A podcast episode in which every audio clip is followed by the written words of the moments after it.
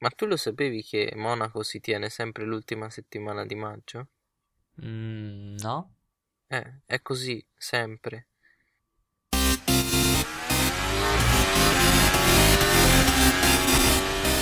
Allora, un giovedì di prove che è stato, mm, diciamo, abbastanza mm, sorprendente in un certo senso e per certi punti di vista spiazzante, va un po' interpretato.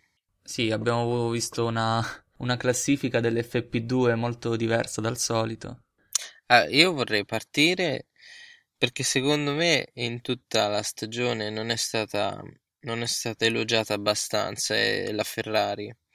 Cioè, bisogna sprecare i complimenti su una macchina che davvero è riuscita rispetto all'anno scorso a fare un salto di qualità incredibile, ma penso che proprio a, sia riuscita a trovare un equilibrio.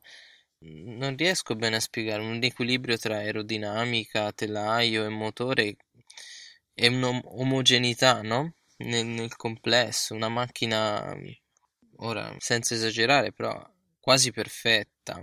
Sì, ehm, la cosa più, diciamo, incredibile è che ha finalmente trovato dopo tanti anni eh, un grip meccanico, no? Che era la cosa che praticamente in, tut- in tutte le vetture, le ultime vetture degli ultimi dieci anni non, non c'era o comunque mancava.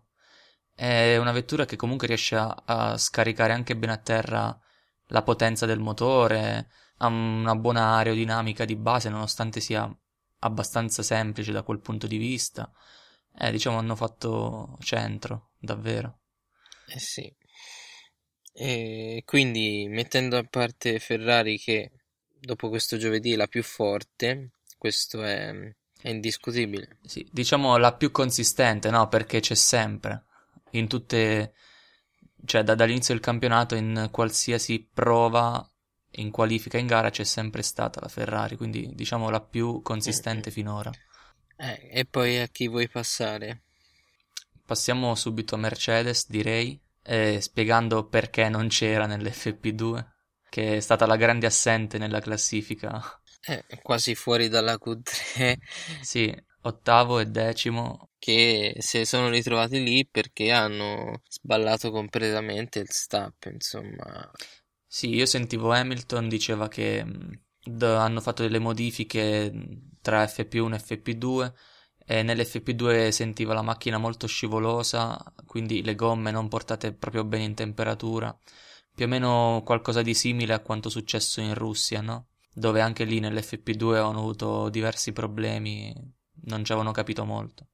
Però pare che abbiano, siano tornati alla configurazione vecchia, quella dell'FP1, che se magari non è proprio ottimizzata ancora, però quantomeno funzionava bene nell'FP1 la, la Mercedes. Non sappiamo rispetto a Ferrari, però sicuramente era davanti rispetto a Red Bull.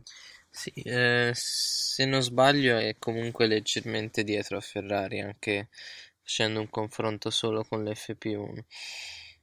Sicuramente però ecco, ancora hanno bisogno di inquadrare. Sì, sicuramente sarà fondamentale per loro il sabato per preparare al meglio la qualifica, perché diciamo al 70%, se non l'80%, conta a Monte Carlo conta la qualifica. Mai quanto la Spagna, eh, questo sia chiaro. Eh, mai quanto la Spagna è importante. La, la pole qui è importante, certo, però uno stroll è dietro l'angolo. Eh certo. Quello che volevo dire è che comunque Mercedes ancora deve inquadrare mm, questa macchina che dopo essere stata rivoltata come un calzino, comunque ancora sembra che qualcosina non torna. Insomma. Sì, soprattutto dal punto di vista della, della trazione, come come, come si diceva anche prima della rivoluzione aerodinamica. Sembrava risolto il problema dal T3 di Barcellona, invece dagli onboard vedo che sono migliorati molto in inserimento, però in uscita scodano un po'. Mm. Mm, mm, mm. Eh, stessa cosa ho notato anche io. Hanno un ottimo inserimento, ma in uscita c'è una trazione no? che manca. E... Esatto. E anche, anche commentatori in diretta notavano questa cosa, una mancanza non solo rispetto ai, ai big, ma comunque a tutte le, la, il resto del, della griglia, insomma. Sì, particolarmente nell'FP2 appunto c'è, stato, c'è, c'è stata questa differenza. Mentre la Ferrari invece ha il suo punto di forza proprio qui, nella, nell'uscita dalle curve, dove è molto praticamente stabile ed è lì che probabilmente fa la differenza. Sì, Red Bull che conferma un ottimo telaio, eh? cioè conferma, più che conferma sembra che, ecco, effettivamente in Spagna abbia migliorato e adesso faccia vedere questo telaio. Sì, sicuramente in Spagna ha migliorato e probabilmente Monaco è per loro, almeno finora, è la, il tracciato ideale in cui poter fare dei punti importanti e comunque poter lottare per il podio, se non per la vittoria, eh, perché magari comunque è una gara imprevedibile. È perfetto perché praticamente il motore conta molto meno e il telaio, che comunque è un buon telaio, da... non, so, non sappiamo prima che non sembrava poi tutta sta gran cosa, però da da Barcellona sembra che abbiano portato un buon telaio e si vede anche qui, dove sono comunque vicini alle prime posizioni. Poi magari in qualifica torne, torneranno un po' più indietro perché si sa, in qualifica Mercedes e Ferrari guadagnano sempre qualcosa in più della, della Red Bull. Però non ci scordiamo che anche l'anno scorso doveva andare così e invece poi hanno fatto la pole loro da non sottovalutare una Toro Rosso in formissima. Eh. Una Toro Rosso in formissima. Eh, praticamente era veloce da subito, dal, dal, primo momento in cui scese in pista nell'FP1 con gomma rossa e faceva dei tempi molto vicini a, ai primi con una mescola di svantaggio praticamente. Quindi eh, sono partiti molto avanti in questo weekend e sembrano, da, cioè, sembrano più vicini al, alle prime tre che non a tutti gli altri. Eh già, sì, sì, un Toro Rosso sorprendente che effettivamente mette in luce un ottimo, un'ottima macchina, ecco, che purtroppo ha, ha, carenza nel motore, no? Esatto, viene quasi da pensare che peccato che abbiano un Renault perché magari con un Mercedes sarebbero quarta forza, se non terza forza. Eh sì. Infatti consistenti non solo in, in, qualifica, cioè in simulazione di qualifica, ma anche in passo gara. Cioè se è stata una macchina davvero non, non ci sono dubbi, è, era molto più veloce di, dei team con cui di solito gareggia. No, ma sai, si era visto, secondo me si vedeva fin dalla prima gara, da, anzi dalle prove in Spagna di prestagione, che effettivamente Toro Rosso quest'anno ha tirato fuori davvero un coniglio dal cappello, no? un'ottima macchina. Sì, sì, ma, ma, essere così vicino alla Red Bull anche. Mm. Eh, cioè, eh, sapevo che aveva, aveva, un buon telaio migliore del gruppone centrale, certo, però non, non, mi aspettavo davvero fosse così vicina anche alla Red Bull. Quindi veramente un gran lavoro. E io avevo detto, eh, credo nel primo episodio. sì, in Russia l'avevi detto. Eh no, in Russia. sì. In Russia avevi detto che l'avrebbe lottato con la Toro Rosso. Sì. Ma forse nel primo episodio anche che era una battaglia Red Bull, non lo so. Eh, comunque un grande lavoro dei team italiani quest'anno, quindi. Eh sì. Sembrano aver azzeccato proprio quei due team la macchina. Ehm poi c'è un gran gruppone, tutti racchiusi in pochi decimi, in un paio di decimi. Sì, difficile dire chi la possa spuntare. Da sì, perché, anche perché in, una, in, un circuito come questo, dove il pilota riesce a fare più la differenza, in base alla bravura dei piloti si riesce a ritagliare anche un decimo o due che in un gruppone come quello centrale fanno la differenza. Diciamo, in quel gruppone ci sono Force India, Haas, Williams e anche McLaren stavolta. Ci sono tutti lì. Sì.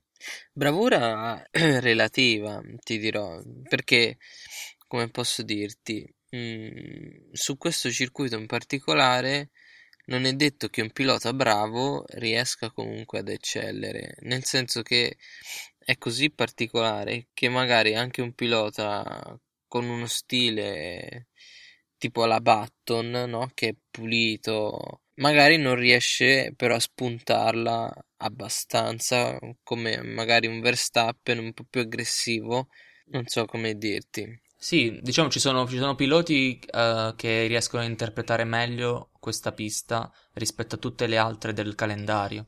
Questo è vero. Ecco, sì, un discorso di interpretazione quasi, sì. Tipo sappiamo che Perez, dopo i primi anni in cui era un po' troppo irruento, negli ultimi tempi si trova molto bene a Monaco e, e quindi potrebbe, potrebbe fare la differenza lui, per esempio. Però magari vediamo anche come si comportano tutti gli altri, eh? Vediamo un po'. No, è sicuramente una gara che potrebbe essere pieno di colpi di scena. Mentre, mentre... Mentre stavolta abbiamo, sembra, sembriamo avere due fanalini di coda rispetto al, al nostro solito, che ci sono Sauber e anche Renault. Renault non me l'aspettavo, sinceramente. No, neanch'io, onestamente. Ora, vabbè, escludendo Palmer che è veramente sfigato, cioè c'è poco altro da aggiungere. Sta avendo una stagione da incubo. è interessante vedere che comunque anche il suo compagno di squadra non è che... Sì, eh, anche Hulkenberg non è riuscito a fare la differenza eh, né in, in, simulazione qualifica né in passo gara. La Renault sembra molto più indietro rispetto a, al gruppone centrale, diciamo. E, boh, magari anche loro hanno avuto problemi come Mercedes, eh, non lo sappiamo, magari eh, speriamo riescono a risolvere e a battagliare anche loro in quel gruppetto centrale. Eh sì, ah, anche perché dispiace che proprio nel circuito dove è importante la qualifica e Hulkenberg è forte in qualifica, boom, la macchina poi... la macchina non c'è, eh. è vero, è vero. Boh. Sì, la qualifica è importante eh, perché passare è difficile, anche se, come abbiamo detto, le gare sono imprevedibili e una safety car può cambiare tutto. Eh, però non c'è da trascurare neanche i passi gara, perché comunque indicano se uno può essere in grado di eh, scappare via o di restare dietro e magari provare il sorpasso, l'undercut, qualcosa di strategia. E quindi c'è stata anche qui la simulazione dei passi gara eh, che diciamo si sono, sono, visti gli stessi valori che sono visti in simulazione di qualifica con la Ferrari che sembra dominare anche in gara. Undercut non saprei, Pirelli ha dichiarato che l'ultrasoft durerebbero tutta la gara. Però non la possono fare. no, questo è un peccato. Sì, no, si è visto che durano tanto perché i tempi continuavano a scendere eh, non solo in gara ma anche in simulazioni di qualifica. I team riuscivano a fare il tempo anche al sesto, settimo giro. Secondo me Toro Rosso deve azzardare una Q2 con le super soft. Se becca una safety car tipo il primo o secondo giro, cambia su ultra soft, ha vinto. eh, ma loro si trovano molto bene su super soft. Eh, le hanno provate tanto e i tempi erano molto molto buoni quindi non è da escludere. Però sarà difficile di sicuro eh, qualificarsi con la super soft perché cioè, se poi ti va male parti dietro e hai rovinato tutta la gara. Quello è vero, sì. Sì, comunque diciamo sui passi gara la Ferrari eh, è davanti, anche sui passi gara, seguita da Red Bull un po' più distante e, e poi anche qui Toro Rosso che è molto consistente, mentre tutti gli altri sono, sembrano molto vicini. Mercedes invece non l'ha neanche fatta, non l'ha neanche fatta la simulazione di passo gara perché hanno visto di non essere abbastanza veloci in simulazione di qualifica e hanno perso un po' di tempo per eh, trovare l'assetto giusto, per... hanno fatto un... qualche prova in più di giri veloci, quindi non abbiamo un grossissimo riferimento. È molto probabilmente già sabato mattina con l'FP3 un'ideuccia più chiara ci sarà, eh. Sicuramente, sì, sì, sì. Eh, sperando che non facciano come in Russia, eh, dove sembravano non esserci, poi hanno vinto loro. E che dire? As grigia. As e grigia, hanno cambiato la livrea. Eh, che sicuramente, sinceramente, non mi piace tanto. No, fa abbastanza schifo. Mi sembra sì. un po' triste, esatto. Ah, e a proposito, dato che mi hai dato il là delle novità, e praticamente hanno montato tutti i lati wing per questo Gran Premio, hai visto? Sì, e non solo, Williams anche la tripla. La tripla. Eh, eh, eh. Tutti i team hanno montato la T-Wing, l'avevamo anticipato da- già dalle- dai test che poteva essere una soluzione che alla fine avrebbero adottato tutti e effettivamente è stato così, anche la Red Bull l'ha messa. Già, già. L'estetica Red Bull ha deciso di montarla e d'altronde è così. Eh, ci siamo scordati di dirlo l'ultima volta, ma vabbè, è una cosa nota. Mo- Monaco è il circuito dove in assoluto si cerca il carico più alto, no? E quindi anche una T-Wing è un sacrificio che Red Bull deve fare, insomma. Esatto, e non è da escludere però che magari queste siano configurazioni proprio fatte ad hoc per questo circuito, magari Esatto. non le rivedremo mai più. Quindi vedremo, vedremo se le riconfermano, magari dopo averle provate si rendono conto che vanno forte con la T-Wing e le tengono, le tengono anche per i prossimi appuntamenti. Porta fortuna. Esa- Esatto. Bold. Bold. Bold. Tempo delle bold. Bold. E stavolta come, come vogliamo essere? Conservativi o, o boldissime? Eh, mi piacerebbe boldissime perché mi voglio sbizzarrire contro Rosso. E anch'io, sai, ci vogliamo credere. Sì, sì, sì. Cioè, con la boldissima si parte subito Ferrari 1-2. 1-2. Mm, No, hai ragione, hai ragione. Uno e basta, Uno. Vettel, perché uno e basta. Kimi in effetti non c'è. Kimi, a meno che sabato mattina non riscopre... Sì, no, più che altro sembra, sembra avere qualche difficoltà, non tanto ad avere velocità, ma a, trova- a mettere insieme tutti i settori. E quindi, va bene, primo Vettel siamo d'accordo. Eh, secondo? Secondo una Red Bull, Ricciardo, magari. anch'io direi Ricciardo. Quindi Re- Mercedes che di nuovo perde la prima fila, no? Diciamo così, non riesce a, a riconquistarla. Eh no, direi che Hamilton eh, si ritrova quarto, Hamilton quarto. Kimi quinto e Bottas sesto, Verstappen terzo. E le Toro Rosso? Niente boldissimo. Eh, infatti, le- eh, sono tutti lì, sono tutti lì. È vero, sono tutti lì. Poi, am- poi essendo i distacchi molto contenuti qui, eh, è molto facile perdere posizioni. Eh, il, il problema è che Mercedes il motore lo riesce a spingere poi in qualifica, invece Toro Rosso no. E quindi, boh, probabilmente Toro Rosso può ambire al quinto o sesto posto, magari. Mm-mm. Anche io sono d'accordo. Poi io dopo le Toro Rosso mi aspetto un colpo grosso della, della Force India. Un, un salto avanti. Sì, è molto probabile.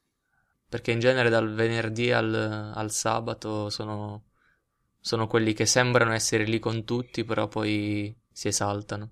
E a quel punto, magari un Button, Un button, un Button in Van Dorn insieme, perché no? ci può stare. E poi a seguire Haas, Williams, Renault. Vabbè, e quindi chi vince? Stroll vince. No, beh, scherzi a parte, dopo 16 anni sarà il caso che vinca un'altra volta Ferrari. Statisticamente Ferrari non vince, però è la favorita. È la volta buona, dice. Dice, non vince stavolta che finalmente è una macchina competitiva a Monaco. Eh, vuol dire che a Monaco non si vince mai, è così. E va bene, quindi aspettiamo il sabato e la domenica e poi ci risentiamo per commentare la gara. Mm, Tra parentesi, le prove il giovedì non mi piacciono. C'è troppa, troppa attesa, no? Esatto, esatto, c'è questo vuoto incolmabile del venerdì che non va bene.